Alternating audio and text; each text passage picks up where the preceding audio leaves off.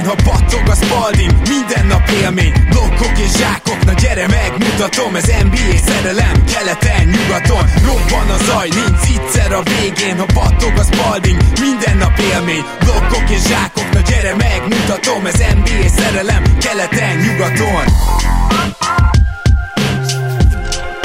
Éj jó! Szép jó napot kívánunk mindenkinek! Ez itt a Rep City keleten-nyugaton podcast. A mikrofonok mögött Zukály Zoltán és Rédai Gábor, még ha kevésbé jó mikrofonok mögött is. Igaz, Zoli? Szia! Szia Gábor, sziasztok! Örülök, hogy itt lehetek. Sajnos, aki nem lehet itt most velünk, az a keverőm, ami ugye, ahogy szóban még nem mondtam, de ugye írásban az előző podcast összefoglalójában megemlítettem, ha esetleg olvassátok ezt, nem muszáj természetesen. Ott említettem, hogy ki lehet a lelkét, Fogalmam sincs, hogy mi történt, egyszer csak kikapcsolt, az adás végéhez közeledve, úgyhogy visszaküldtem garanciára, mert jött érte, jött érte a futár, elvitte tegnap, de hát ugye az ilyenkor eléggé kiszámíthatatlan, mikor fog visszaérkezni. Azt nagy valószínűséggel azért kijelentetjük, hogy egy héten belül biztos nem, úgyhogy most arra várunk. Addig ez van a kamera mikrofonjába beszélek, hát olyan, amilyen sorry gyerekek, talán páradást ki tudtok így is bírni, aztán jön vissza a jó, jó cucc igen, hát ezt a páradást már fél lábon is megoldjuk. Különösen, hogy ugye a Bax végső győzelme azért módosított egy kicsit itt a menetrendünkön, tehát a Patreon postaládát azt majd pénteken felvett adásban fogjuk befejezni. Azért mondom, hogy pénteken felvett adásban valószínűleg csak szombaton megy ki, és aztán jövő héten kedden vagy szerdán már mock draft adásunk következik, mert hogy itt van a nyakunkon a draft, és utána még azon a héten, az már nekem az esküvőm hete, úgyhogy azt, azt, ott már nem tudok semmit ígérni, de, de még megpróbálunk a draftra reagálni, ha más nem, akkor egy 20-25 perces rövid adásban. Úgyhogy ez lesz most a menetrend gyakorlatilag, és, és most pedig nem másról beszélünk, mint arról, hogy a Milwaukee Bucks bajnok lett, illetve elbúcsúzunk nyilván akkor nem csak a Bucks-tól, hanem a Phoenix Suns-tól is. Készültem egy nagyon rövid nyitóbeszéddel, és azt szeretném is most elétek tárni.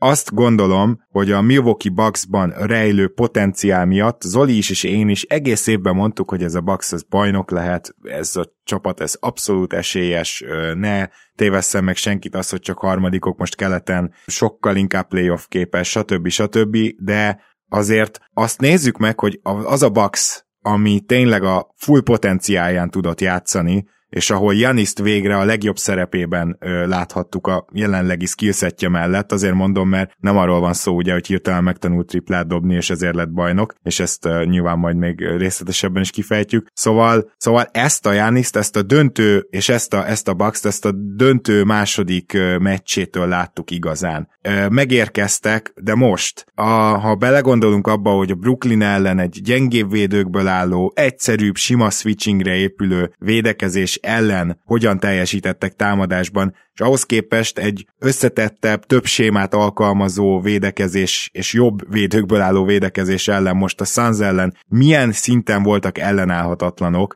azt gondolom, hogy gyakorlatilag azt mondhatjuk, hogy a bajnoki címhez végül az kellett, hogy Coach Bud eljusson bizonyos pontokra, amit vagy nem, nem tudjuk pontosan, hogy miért, de eddig egyszerűen képtelen volt megugrani ezeket az akadályokat. Most képes volt megugrani, és ezzel végre kijött az a talent különbség, amivel meg tudta fordítani ezt az egyébként szoros 4-2-t, vagy szoros 4-2-s döntőt ez a Milwaukee Bucks, hiszen ne felejtsük el, hogy tulajdonképpen így visszatekintve a két szoros meccs megnyerése döntötte el ezt a párharcot, tehát még ezzel a talent többlettel is abszolút emelt fővel gondolhat vissza a Phoenix Suns erre a döntőre, mert egy kicsit több szerencsével, egy kicsit kevesebb kult szituációs hibával, amiben sajnos Chris Paul is kivette a részét a többieknél, azt mondjuk, hogy oké, okay, kb. az első playoffjuk, bizony bajnokok lehettek volna még így is, hogy a Bucks és Antetokounmpo végül unlockolta magát, hogy ilyen szép magyar kifejezéssel éljek. Amikor gondolkodtam azon, hogy, hogy milyen összegzéssel kezdjek, vagy melyik pontot, melyik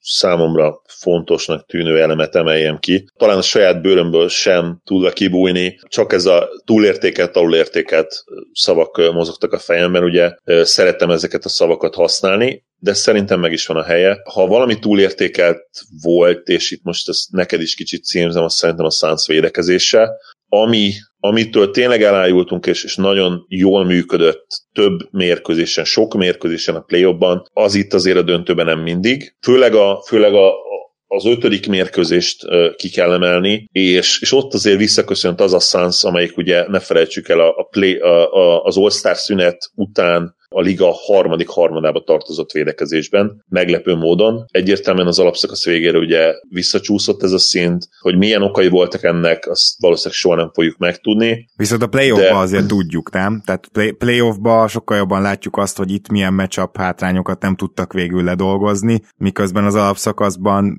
az, hogy most ők pihentek, vagy olyan ellenfelek jöttek, igen, azt nagyon nehéz megfejteni. Igen. Mindenesetre azt hiszem, hogy el kell jutnunk ahhoz a konklúzióhoz, hogy, hogy ez a Suns azért nem, egy, nem volt egy defensív juggernaut, és, és tényleg a, ez a én azt gondolom, hogy a, legfontosabb csapat részekben, csapat taktikában, vagy csapat teljesítményben keresendő oka annak, hogy végül nem tudtak nyerni. Nem tudták egyáltalán lelassítani Jannészt és a Bucks-t, azokban a pillanatokban, amikor, amikor a, a, gyakorlatilag megnyerték volna ezzel a döntőt.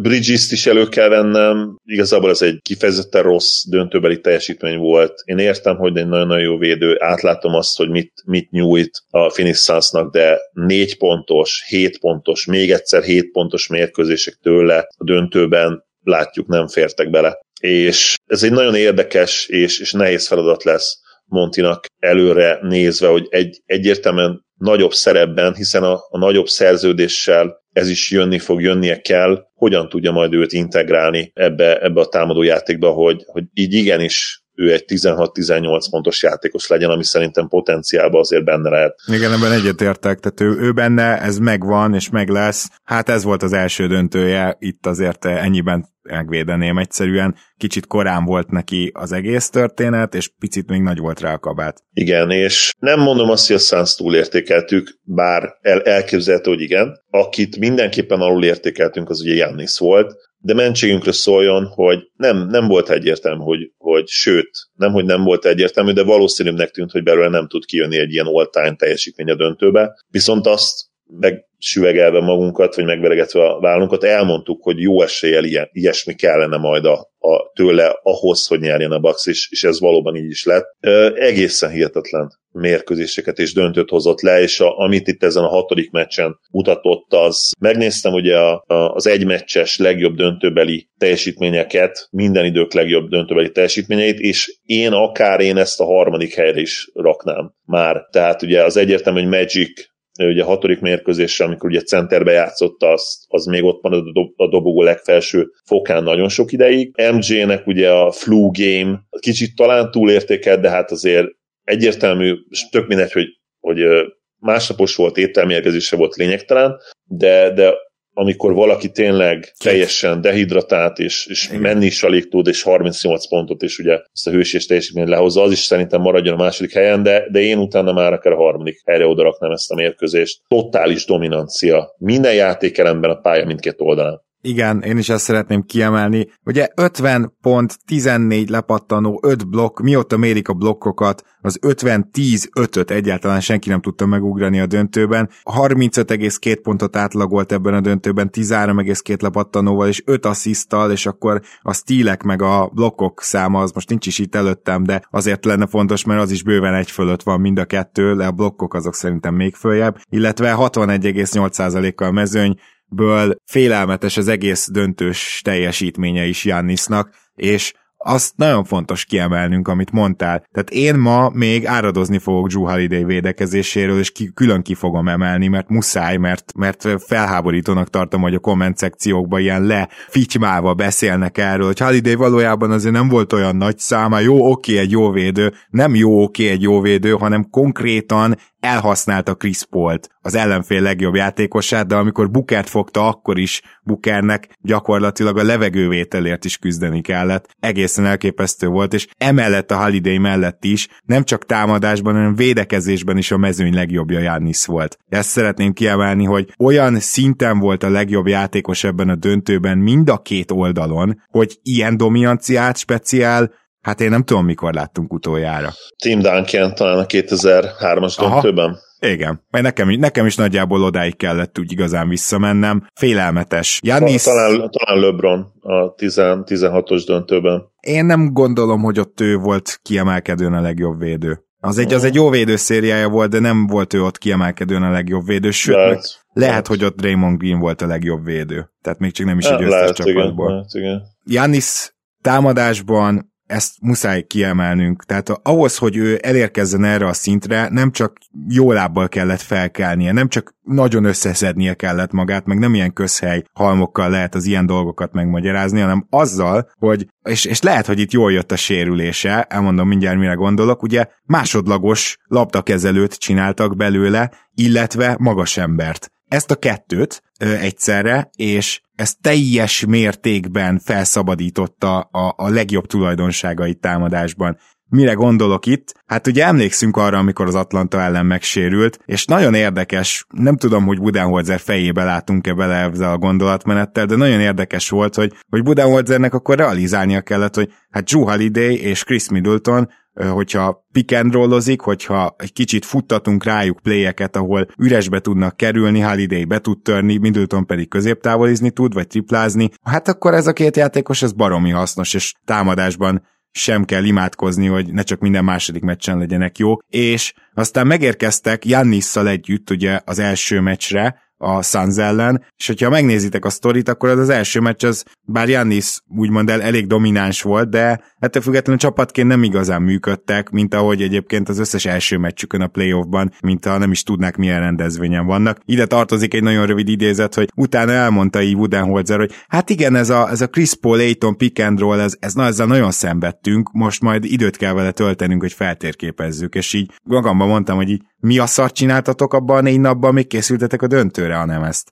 Na mindegy, amit akarok mondani, hogy aztán a második mecstől fogva, bár azt még ugye elvesztették, elvesztette a Bucks, de azt láttuk, hogy Chris Middleton és Holiday felváltva az első számú labdakezelő, Jannisszal mennek a pick and rollok, illetve a korai offenszben Jannisnak adjuk a labdát, vagy akkor is, amikor sikerül egy mismatchet elérni Jannisnak. Tehát gyakorlatilag Jannis köré épült ugyanúgy ez a támadá, támadó rendszer, de nem vele, mint egy felállt védelemnek menj neki légy szíves kategóriájú játékos. És ez nagyon-nagyon fontos volt. Ez az, ami támadásban is megállíthatatlan tette a görögöt. Tehát ahhoz, hogy ez megtörténjen, mi kellett? Budenholzer kellett hozzá gyakorlatilag. Ez ott volt Jannisban, és végül, végül sikerült eljutnia addig a csapatnak együtt, hogy Janis ezt a teljesítményt lehozza. A másik oldalt is nagyon röviden kiemelném, Jannisnak elképesztő, hogy milyen jót tett az, hogy center volt védekezésben sokkal többet, mint eddig valaha,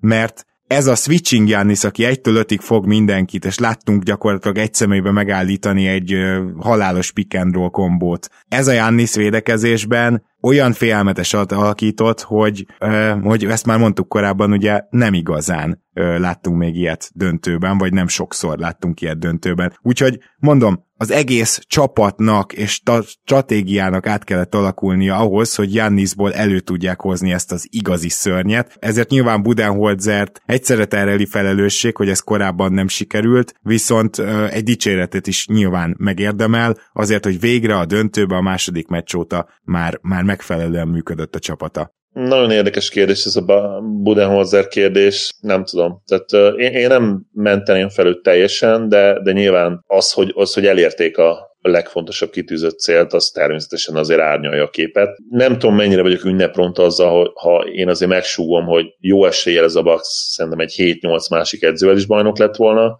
Badnak vannak nagyon jó dolgai, tudjuk, hogy zseniális moti, moti, motiváló erő, aki kihozza a játékosaiból fizikailag, mentálisan, akarásban a maximumot, akkor sem lesz egy, nem tudom, top 5-ös stratégiának elkönyvelve szerintem, hogyha, hogyha mondjuk jövőre dupláznak, de nyilván valam, ahogy mondtam, valamennyire azért árnyalja a képet. Nem hiszem, hogy nekünk ezzel egyébként olyan sokat kell foglalkoznunk, mindent elmondtunk már róla. Én nem gondolom azt, hogy, hogy teljesen fel kell, hogy mentsük őt csak azért, mert, és idézőjelben csak azért is tudom, hogy ez kicsit hülye hangzik, mert a Bucks nyert.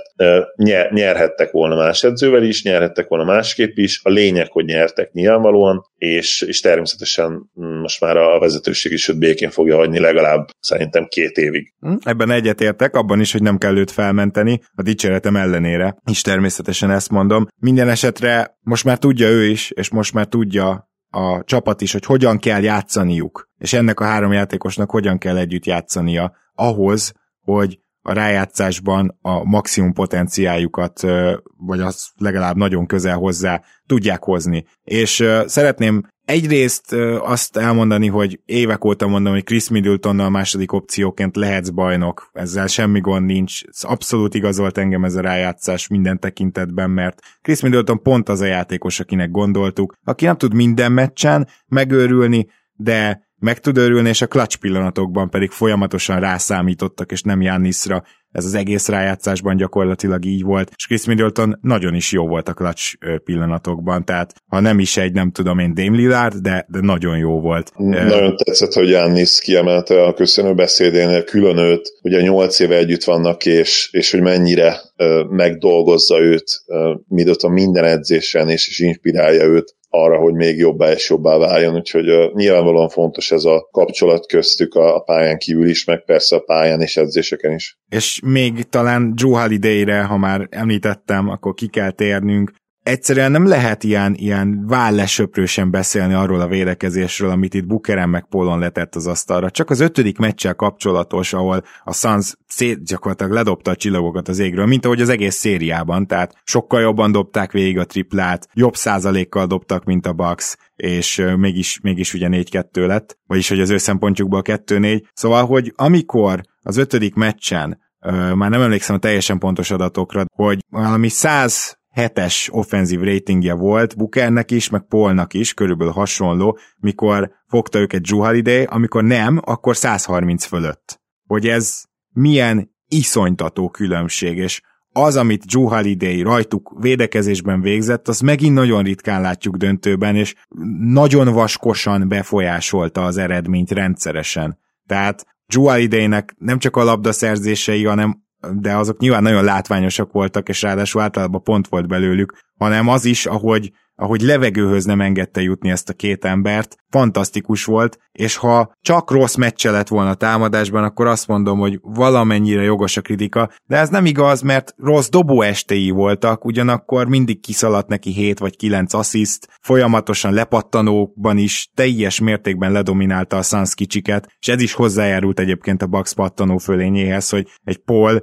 vagy egy Booker nem tudott Holiday mellett lepattanót szerezni, és mindemellett, hogy szervezésben is jó volt, mindemellett, hogy pattanózásba is hozzátett, még volt két elég jó, és abból az egyik kiemelkedő támadó mérkőzése, és ugye azért az a 27 pont, 13 asszisztos meccs, az félelmetes. Azt hiszem ott is 4 vagy 5 stíl mellé. Tehát, na, csak szerettem volna azt elmondani, hogy Drew Holiday ugyan nem szupersztár játékos, de teljesen legit harmadik opció, nagyon is ideillő sztár, és szerintem nem az alapján kell őt alulértékelni, hogy az NBA legnehezebb hát színpadán, a döntőben nem dobott túl jól. Oké, okay, nem dobott túl jól, de kompenzálta mással, és szerintem azok értékesebbek voltak, mint hogyha mindezt nem csinálta volna, de cserébe jól dob. Igen, a kulcs az, amit kimondta Gábor, hogy kompenzálta, azért azt ki kell emelni, hogy támadásban összességében kifejezetten gyenge playoffja volt. Az egész playoff alatt tulajdonképpen gyengén dobott, meglepő módon egyébként a büntetőit is. Gyengében dobta annál, ahogy szokta, tehát ő egyértelműen egy slumban volt, és, és valószínűleg mentálisan zavarta is ez a dolog, és rágörcsölt arra, hogy mennyire nem esnek be a dobások, de ahogy mondtad is, ez valóban nagyon fontos volt, kidolgozta belét a pálya védekező oldalán, és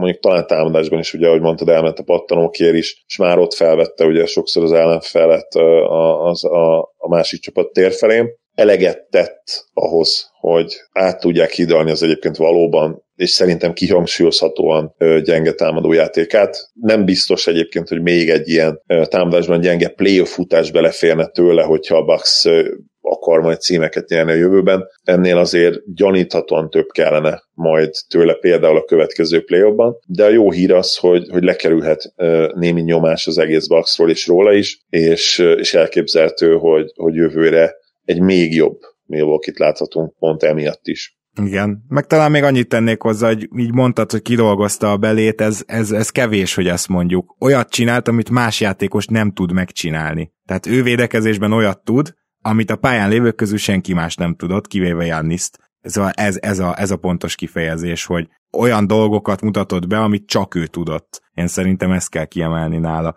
Jó, akkor szerintem egy kicsit foglalkozzunk a Sanzal, már csak azért is, mert a Sanzon keresztül az elmúlt két meccset, amit nem annyira elemeztünk, egy kicsit ki tudjuk talán elemezni. Uh, mit gondolsz Monty Williams, hát néha igencsak bealvós nem időkéréseiről például, mert volt egy olyan érzésem, hogy Monti sokkal jobban jött ki az első meccsre, abszolút előnybe volt a csapata az egyző miatt, és azt is éreztem, hogy, hogy elfogytak, a, elfogytak az eszközei a végére már tényleg, hiába mély a Suns, persze a Saric sérülése sem jött jól, de összességében nem nagyon volt már fegyvere, amihez nyúljon, hogy, hogy levédekezzék a bucks de attól még szoros meccseken kaptak ki, és ezeken a szoros meccseken vagy nem kért időt, vagy későn kért időt, ez a, ez a jelenség nekem egy kicsit fura volt, mert még azzal együtt is, hogy elmondjuk ezeket a problémákat, a Suns most 4-2-re bajnok lehetne, ha azt a kétszoros meccset megnyerik. Vagy akkor 4-1-re, bocsánat. Az időkérés ez mindig egy ilyen kétérű fegyver, ugye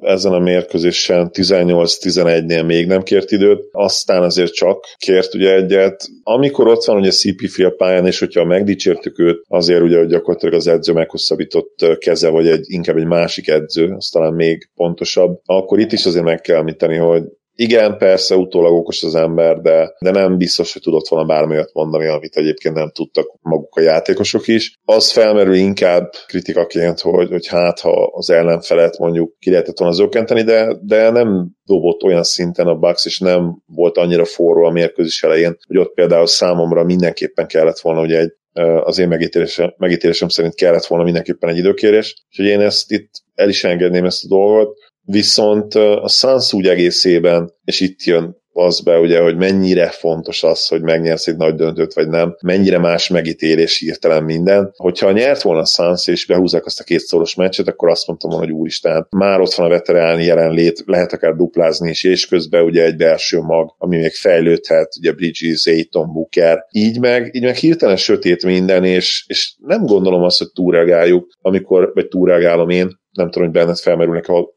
hasonló kérdések, hogy mi lesz most itt basszus? Hát ugye kimaxolod Dayton-t, ha nem is kell kimaxolni Bridges-t, akkor legalábbis odaadsz neki évi 25-28 milliót arra, hogy, hogy egy döntőbe 4, meg 7, meg még egyszer 7 pontos mérkőzéseket lehoz. Nyilván nincs választás a Sunsnak, tehát meg kell adni a piaci árat ezeknek a játékosoknak. Azért azt tegyük hozzá, hogy Bridges és Aiton is még csak előhosszabbításnál áll, tehát a Suns megteheti azt, hogy kivár még egy évet, és csak azon a nyáron adja oda ezeket a szerződéseket, nem kötelező. Szerintem nem, szerintem nem fognak kivárni, de majd kiderül. Hát csak azt mondom, hogy eszközként ott van, megteheti, nem kötelező most rögtön oda, oda ígérni a szerződést. Visszatérve mondanomra, nem tudom, tehát ugye CPF jövőre 37, és akkor itt már kicsit belekanyarodtam a búcsúztatásba, de, de én most nem látom feltétlenül reprodukáltónak ezt az évet, és, és ugyanazt el kell mondanom, mint tavaly a Miami Heatnél elmondtuk szerintem, hogy egyáltalán nincs arra garancia, hogy, hogy a következő három évben ugyanitt lesz a Suns megint. Mielőtt erre reagálnék, én még szerettem volna ezzel a két meccsel kapcsolatban két ilyen érdekes húzást kiemelni. Az ötödik meccsen ugye kijött a Suns egy ilyen elképesztően agresszív pick and roll védekezéssel, ami általában hedge volt, tehát hogy fellépett a magas is, és egy pillanatra megpróbálták megfojtani a labdakezelőt, de sokszor már, már, már, már csapdázták. Tehát tényleg annyira agresszíven kijött Aiton, és ez nagyon működött az első negyedben, aztán a Bucks az első és a másik negyed között ezt átbeszélte, és elkezdtek gyorsan kipasszolni a pick and akár oldalra, hogy beháromszögezzék ugye a rollmennek, akár keresztül a kilépő magas és a kicsi között, és ebből következett az, hogy a Suns védekezése egynegyedig működött ez a stratégia, de hogy már ilyenekhez nyúltak, ilyeneket próbált Monti, és ez számomra egy kicsit azt mondatja, hogy itt igazából védekezésben tényleg nem volt elég eszközük. A másik, az pedig nagyon érdekes volt az utolsó meccsen, hogy Kaminski jó percekre tudott beszállni, ugyanis klasszikus magas emberként használták, ezt is kigondolta volna az egyébként áll a tripla vonalon, aztán néha rádobja Kaminskiről, de igazából meg is lepték vele a Bucks-t. Tehát ilyen apró meglepetéseket folyamatosan tudott prezentálni elől is és hátul is a Suns, és akkor, hogy így visszakanyarodjak egy kicsit az értékelőre. Monti annak ellenére, hogy szerintem belealudt egy-két meccsbe, összességében megmutatta nekem, hogy egy nagyon-nagyon jó egyző, és ha valamiért lehet bízni abban, hogy a Suns ezt akár még egy-két éven át Pollal, hogyha ő nagyon nem sérülne meg, hogyha legalább ennyire egészséges, mint idén, esetleg reprodukálhatja, az pont az, hogy kiváló egyzőjük van, és ez a legfontosabb komponens ahhoz, hogy ilyeneket, ilyen ranokat csinálj. mert nyilvánvaló, hogy tehetségben csak a ötödik, hatodik, nyolcadik legerősebb csapatról beszélünk. Viszont összerakottságban, fitben, hogy egymáshoz hogy illenek, úgy viszont magasabban van ez a gárda, és az egyző személye is fontos ebben a kérdésben. Úgyhogy ez lehet az, ami miatt azt mondom, hogy, hogy azért igenis érdemes ennek neki menni. Az már érdekesebb kérdés, hogy például Aiton, az, az látszott, hogy, hogy ez a Jannis matchup, ez összességében azért már sok volt neki. És támadásban is elbizonytalanodott. Most ettől ő még nagyon nagy pénzt fog kapni, abban biztos vagyok egy év múlva. Csak ugye az a kérdés, hogy ha Aiton lesz a te modern centered, akkor nem kellene-e legalább egy olyan 4-es 5 szerezned, aki védekezésben nagyon jó. Tehát, hogyha tudsz egy ilyet, aki akár hogyha Aiton ül, akkor be tudod rakni, akár, hogy, akár hogyha magas szerkezetre kéne váltani, akkor Aiton mellett is tudod használni. Ez nagyon nehéz ilyen játékos szerezni, tehát uh, alig tudok felsorolni nyilván, de de összességében azt azért láttuk, hogy majd itt Cam Johnson, meg, meg akár Crowder, tehát ők mindent nem tudnak megcsinálni, különösen Cam Johnsonra volt nagy akabát itt a döntőben. Amikor ő pályán volt, akkor a Suns védekezése szörnyű volt. Például ilyen irányba el lehetne menni, hogy azért kéne hát Aiton mellé mögé valamilyen biztosíték, aki védekezésben az ilyen Jannis-szerű szörnyek ellen is pályán tartható. És nem azt mondom, hogy Aiton nem volt pályán tartható, de falt gondokba keveredett, nem igazán tudta végül megfogni, jó jött volna neki a segítség, az biztos. Tehát nem igazán, az kis erős túlzás, tehát ott cumisztatta Jánisz ezen a hatodik meccsen, ahol csak, ahol csak akarta, és hát mindenhol akarta. De, de nyilván egy meccs alapján nem lehet Étont leírni, mint védő, mert ő azért nagyon pozitív dolgokat mutatott a pályázan oldalán is a play és, és hát az egyértelmű, hogy hogy rászolgált a nagy lóvéra, de valóban, ahogy mondtad Gábor, ezeket a problémákat, ezek a problémák felvetődnek, más kérdés, hogy minden másik csapat számára is, tehát igen, igen. De nyilván mindenkinek jól jönne egy KG, akit ugye körbeírtál, vagy, vagy akár egy szegény ember kg -e, vagy egy mostani Draymond Green, aki tulajdonképpen így 31 évesen, hogyha peak KG-hez viszonyítjuk, akkor egy szegény ember kg -e. Na mindegy, nehéz, nehéz azt megtalálni, hogy, hogy jövőre hogyan lehet jobb. A Suns nyilván az inside growth, tehát Bridges-től egyetemi fejlődés kell támadásban, labdakezelésben, agresszivitásban, Aiton-tól ugyanez, még tovább fokozni ugye a védekezésbeli mentalitást, fejlődést, azt, amit szerintem taktikailag is gyönyörűen kirakott időnként a pályára, és tényleg tudta, hogy hol legyen, még ha nem is, nyilvánvalóan nem is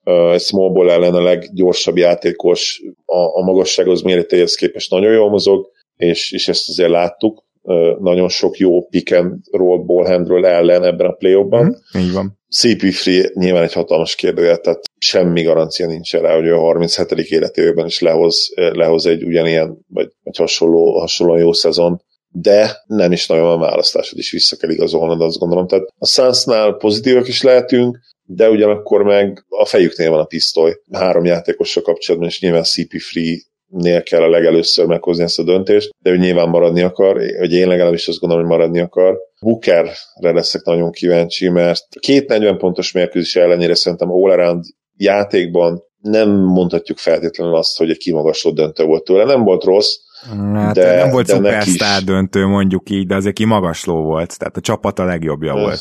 Nem tudom, lehet, igen. Lehet, hogy, lehet, hogy jobb volt, mint CP3, főleg ugye azzal a nagyon rossz meccsel, ami a CP Fritől jött, de, de abban egyetértünk, hogy kevés volt. Tehát, hogyha, hogyha ez a játékos a legjobb játékosod, akkor nem fogsz bajnokságot nyerni. Hát most ez a nem fogsz, ez nekem túl de facto, hiszen két szoros végjátékra voltak, hanem mondjuk úgy, hogy nem valószínű, hogy bajnokságot nyersz. Igen. Ez igen, de, de ugye megint bebizonyosodott, hogy top 5 játékos nélkül nem nagyon nyersz, és hát igazából, mint erre, most nem fog eszembe a neve elnézés, de az egyik fórumtag felhívta figyelmet, hogyha visszamegyünk, azt hiszem 91 éve, nem tudom, meddig lehet visszamenni, a Detroit Pistons bajnoki címet leszámítva igazából ez top 3-as játékos, tehát top 3-as játékos nélkül nem nagyon nyersz. Ugye Dirk még talán a kivétel, ugye 11-ben, erről beszéltünk sokat, meg talán a Spurs, de ott is kicsit csalás volt 2000 a 14-es csapatban, 2007-ben ugye egyértelműen Duncan ott volt még a top 3 de a 2014-es csapatban meg volt egy volt top 3-as játékosod, meg egy jövőbeni ugye Kawai szemében, szóval az is kicsit csalás, és hát megint tényleg nem dőlt meg ez, hogy top játékos, top 3-as játékos nélkül nem nagyon nyersz NBA bajnoki címet. Én nem vagyok benne biztos, hogy Jannis top 3-as játékosnak sorolnám, bár ez a döntőbeli hát, teljesítmény sokat emel, de én nem. tehát hogy inkább nem, de ettől függetlenül top 5 Igen, top 5 mindenképpen. Ja, nézd, én, én azt gondolom, hogy Jannisnak a, az, hogy, hogy ilyen döntőt, ez minden idők egyik legjobb döntője volt lehozott, az, az, most, az most teljesen megváltoztatja azt, hogy hogy beszélünk róla. Ja, és, és ez így is, is van ennyi, ugyanaz Oszkávájjal is. Viszont, viszont, viszont egyszerűen nem érzem azt jogosnak, hogy ne emeljük ki azt, hogy a Suns ezt megnyerhette volna ezt a döntőt egy kicsit több szerencsével. De még mielőtt azt gondolnánk, hogy most akkor ez két egyenlő csapat volt, annyiban nem, hogy a Suns ledobta a csillagokat az égről, majdnem végig. Tehát azt is ismerjük el, hogy a Bucks szarul dobott, a Suns jól dobott, és így lett 4-2, amire azt mondjuk, hogy lehetett volna 2-4 is. Persze, lehetett volna, mert, mert a kétszoros meccs, ez kétszoros meccs, ez a két csapat úgymond egymáshoz jól hasonlítható volt a végeredményben, és ezért gondolom megint azt, hogy oké, okay, beszéltünk a top 5-ös játékosról, és ha most egy picit máshogy alakult volna, akkor meg pont az ellenkezőjét mondanánk. Nincsenek szerintem sok értelme ebben a döntővel kapcsolatban, nagy általánosságban persze igazad van, de az biztos, hogy a Suns félelmetes dobó teljesítményt hozott le egyébként a döntőben összességében. Nyilván nem alapszakaszhoz kell ezeket hasonlítani. Tehát minden döntőben szarabbul dobnak a csapatok, jobban védekeznek, tudják, hogy mit lehet feladni, és nehéz dobásokat is jól dobott a Suns, triplákat is jól dobott a Suns, sokkal jobban, mint a, a legyőző, a Bucks, tehát sokkal jobb triplázó csapat volt, mint, mint akitől kikaptak. És ez viszont nem biztos, hogy reprodukálható. Tehát, hogyha valahol meg kell fognom azt, hogy, hogy a Suns miért teljesített egy kicsit túl, akkor azt mondanám, hogy egyszerűen túl jól dobtak a másik csapathoz képest, és így is kikaptak. 38%-kal dobtak a döntőbe tripla vonalon túlról, 38,4%-kal, ami, ami félelmetes. Nagyon durva és, és ugye így nem lett meg. Gyakorlatilag így nem lett meg ez a döntő. Igen, se egy kicsit azért osztom az aggodalmaidat a Sanzal kapcsolatban, de nincs semmi okuk arra, hogy most azt mondják CPC-nek, hogy figyelj, bocsi, menj el, és akkor mi most itt a playoff második régiójából újra kezdjük, vagy nem újra kezdjük az építkezést, de ott folytatjuk, mint hogyha épp nem döntöztünk volna, Igen, hanem ötödik, hatodik Tudod, mi a probléma, Gábor, hogyha ő kér egy négy éves szerződést, akkor nagy szarba vagy. Akkor nagy, Tehát... igen, ez bizony így van. Úgyhogy azt, azt viszont nagyon el kellene, el kellene kerülni, és, és akár megadni neki egy két éves full max teljes max, nem tudom mennyi, az 40 felett, de hát nem szabad négy évet adni, mert az már nagyon belemegy Bookernek a peak éveibe is, plusz, plusz hát Aiton és Bridges is, tehát azt már nem tudom elképzelni, hogy az ne legyen probléma. Főleg majd később. Tehát a ilyen tulajdonosi körrel ez probléma lesz.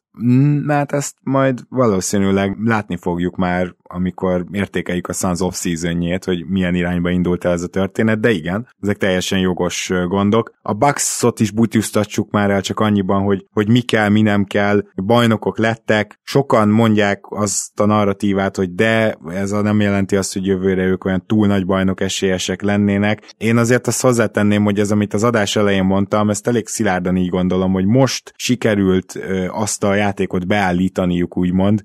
Tehát ez mutatja, hogy Budenholzer ilyen szempontból egy rosszabb, lassabb egyző, hogy ez neki nagyon sok playoffjába került, de most beállították azt, hogy a legjobbak tudnak lenni. Erre, erre nem lesz könnyű reagálni, és szerintem mindentől igenis bajnok esélyesként kell őket kezelni, még akkor is, hogyha Budenholzert nem fogjuk piedesztára emelni emiatt a győzelem miatt. Egyetértek, tehát tök egyértelmű, hogy az esélyesek között ott vannak. Tehát most én is olvasok már ilyen Real GM fórum címeket, meg fórum beszélgetéseket, hogy hú, ez a Nets, ha egészséges át fog gázolni mindenkin. Lehet, hogy igen, de a Netsnek is megvannak a maga problémái. Tehát amikor három 40 milliós játékosod van gyakorlatilag, ja, ja. is túlzással, akkor, akkor nem fogsz tudni mély csapatot építeni. És hogyha valamire ráment volna a Bucksnak ez a bajnoki cím, az például pont erre ment volna rá egyébként, hogy, hogy a hetedik ember után nem volt senki. Ugye Dante Di Vincenzo, aki ezzel nem egy világ megváltó játékos, de nagyon jól csinálja a szerepét. Róla úgy beszéltünk, hogy mennyire rohadtó hiányzik, és tényleg rohadtó hiányzott. És egyébként ő fontos lehet a Bucksnak azért jövőre, hogyha visszatér, és, és ha ő egészséges tud maradni, és ez nyilván a, a nagy hármasod egészséges és marad, akik, akikről tudjuk, hogy kicsodák, tehát Jannis nem fog fejlődni, ő abszolút a peak évében van most, ami nem is probléma, mert ugye ennél nem kell több és jobb tényleg, amit ő igen. most csinált itt. De Middleton és is, is tök ugyanez, Middleton is tök ugyanez, igen. Tehát, hogy Middleton 30 felett van, Drew is 31 éves, ők ugyanezt a szintet fogják tudni még hozni jövőre, Jannis is ugyanezt a szintet fogja tudni hozni, Dont esetleg egy kicsit fejlődhet, és akkor azzal már beljebb vannak, de, de ha nem, az se nagy probléma, mert egyébként úgymond megvannak. Más kérdés, hogy, hogy azért kéne a padra nekik is egy, egy olyan ember, aki, Portis most nagyon jól játszott ezen a mérkőzésen, de nem biztos, hogy, hogy egy, teljes playoffon át mondjuk rá, rábíznánk az életünket a Igen. second unitba. És volt olyan meccsap, ahol Portis konkrétan lekergették a pályáról, tehát azért azt ne felejtsd. Igen, egy, egy ilyen bátumszerű igazolás az uh. mennyire jó lenne jövőre. Nem tudom, hogy kit tudnak kukázni, de az nagyon nagyot szólna náluk. Ilyen, ilyenekre fognak rámenni nyilván ezen a nyáron. Hát, és, uh, és azért Jannisszal szerintem szívesen játszana együtt sok mindenki. Ebben is egyetértek, illetve nyilván PJ Tuckerben nem tudom, hogy van-e még egyáltalán szezon. Tehát azért ő, ő közel volt ahhoz, hogy lekergessék a pályáról, csak annyira szűk volt a Bucks, lehet, hogy ő lett volna a következő, aki kerül a rotációból, Igen. ő már nagyon Igen. szenvedett, és bár védekezésben még tudott hozzárakni, de annyi jó védője van a Bucksnak, hogy nem feltétlenül PJ Tucker védekezése volt az a non plus ultra, az, az, az ami még nagyon kellett ez a győzelemhez. Viszont, viszont azok a kihagyott sarok triplák, az, hogy ha leüti a labdát, akkor ő már gyakorlatilag a saját csapatát átveri meg. Igen. Vagy egy, Craig milyen jó jött volna, akit ugye nem kellett volna átadni a Sunsnak. De, de minden nyertek így is, de ilyen, ilyen, ilyen manusokat, ilyen játékosokat fognak keresgélni a nyáron, ez biztos, hogy ez a Bátum Craig vonal, és ha egyet-kettőt behúznak, akkor, akkor jövőre akár még egy picivel erősebbek is lehetnek, mint idén voltak. Nyilván, hogyha Dont egészséges, mert ő azért kulcs lesz. Igen, és talán még egy dolog, hogy Jeff Teague helyett egy picit jobb csereirányítót szerintem még minimumból is lehetne hozni. Abszolút, tehát Teague gyakorlatilag nem NBA játékos már. Azt kijelenthetjük neki, neki Kínába lenne a helye, vagy, vagy visszavonulni. Még azt gondolom, hogy Európába talán az, hogy ennyire hát belassult. Akar, de most általában ilyen 34-5 éves amerikai ex-sztárok, akik kikopnak az NBA-ben, nem nagyon akarnak átjönni Európába, ahol nem azt mondom, hogy magasabb a színvonal, de lehet, hogy a védekezés keményebb. Nem fog azért átjönni egy idegen nyelvet megtanulni. Mm. igen. Hogy elég sokat keresett ahhoz. Nyilván, hogyha, hogyha anyagi problémák vannak, akkor más természetesen a helyzet. De akkor még inkább Kínába menne szerintem. Persze, Lehet, hogy többet kapna. 33 éves még csak Jeff Tick, csak ő, ő, ő nagyon rosszul és korán öregedett, és jó, persze Jeff Ticknek egyébként olyan visszaemelkedést, meg Phoenix madárszerű újjáéledést kívánunk, mint annó George Hillnek, aki pont ebben a csapatban csinálta ezt meg. Megjegyzem, hogy lehet, hogy George Hill lesz az a választott, mert hogy őt meg nem biztos, hogy ragaszkodni fognak hozzá Philadelphia-ban, na mindegy. Majd, majd meglátjuk, hogy ez hogy alakul. Mindenesetre így búcsúzunk akkor ettől a két csapattól és az évtől. Beszéltem Baskával valamilyen közös, ilyen nagy érté évértékelőt még lehet, hogy csinálunk valamikor, és az lehet, hogy nem a keleten-nyugaton podcastben lesz ez úttal, de most többet ennél nem árulnék el.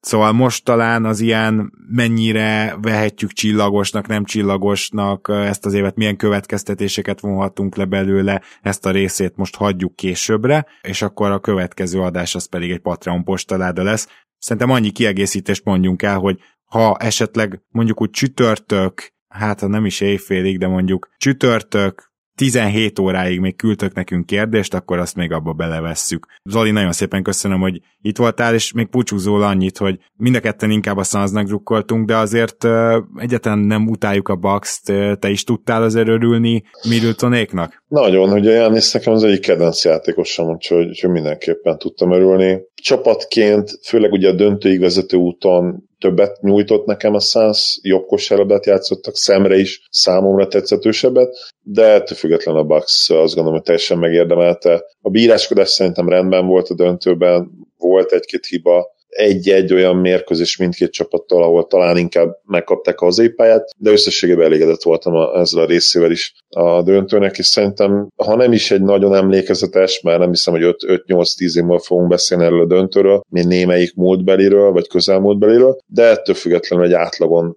egy kicsivel átlag feletti, és, és kifejezetten érdekes finálét láthattunk, és hát gratulál az összes Bucks fannak. Suns fanok pedig ne buslakodjatok. Nyilván a CP3 dolog az nagy kérdőjel, de le, lehet, hogy nem sokkolna minket Szemi, hogyha, hogyha akár visszajutnának jövőre, még ha én valószínűleg nem is erre fogadnék. Így van, ezzel teljesen egyet tudok érteni, és micsoda szezon volt. A Sunsdruckereknek én ezt üzenem, micsoda szezon volt. Hogy annyi, annyi év szenvedés után, hát ugye a Kings mellett talán a Suns volt az a, az a csapat, amelyik még a Booker előtt, hát hány évig 2010-ben voltak volt. utoljára Igen. rájátszásban, és ugye a Minnesota egyetlen egy Jimmy Butleres évével, amikor nyolcadik helyről egyből ki is estek, azzal meg, megszakította a saját sorozatát, úgyhogy a Sacramento mellett valóban lehet, hogy a Suns volt a, a legrégebbi, az nagyon durva. Aki túlélte ezt a Free Guard line-upot, ugye Bledsoe-val, Dragic-csal, ki volt a harmadik? Isaiah Thomas. Thomas, meg volt talán Brandon Knight is, lehet, hogy inkább vele volt az a, a nagy hármas. Azok így keveredtek, szóval, igen.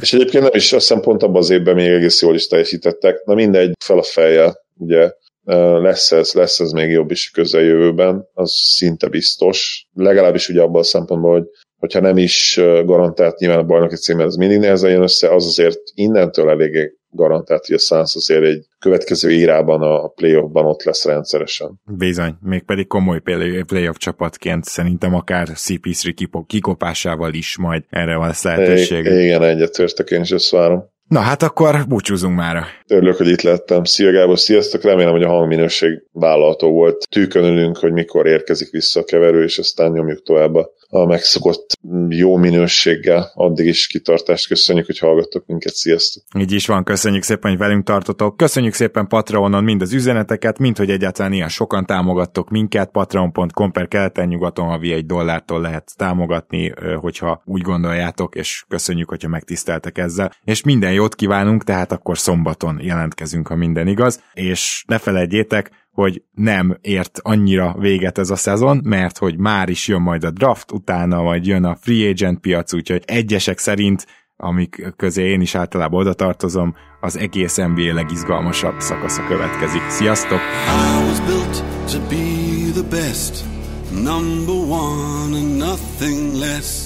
Lead me to my destiny.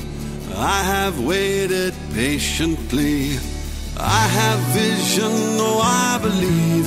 I know I can count on me. So stand up for the champions, for the champions. Stand up, stand up, stand up for the champions, for the champions. Stand up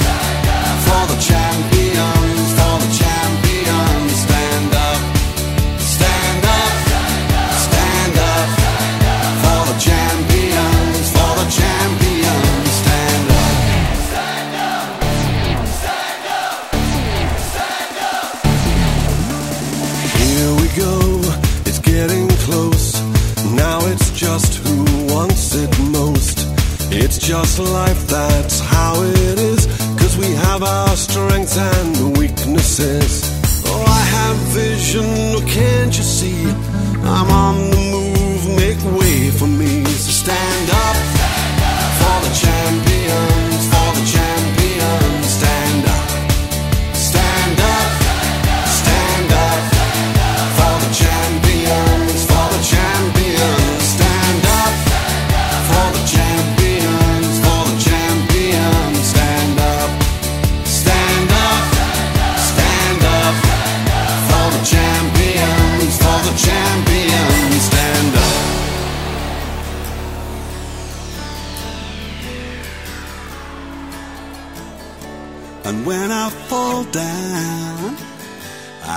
to pick myself back up.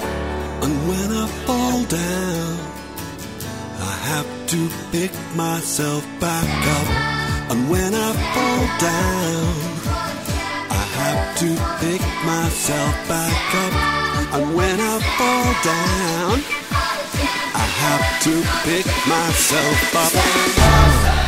Stand up for the champions, for the champions. Stand up, stand up for the champions, for the champions. Stand up, stand up,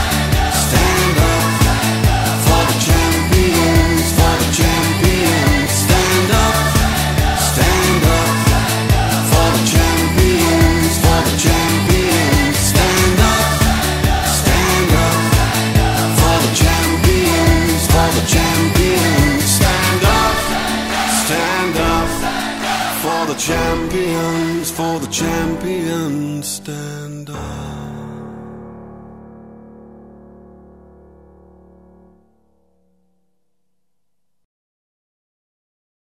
Ha más podcastekre is kíváncsi vagy, hallgassd meg a Béton műsor ajánlóját.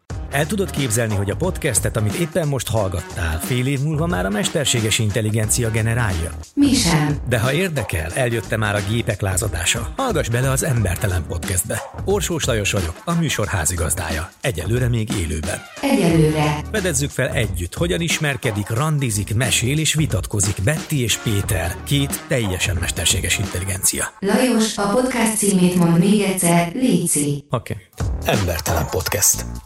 Ez a műsor a Béton közösség tagja.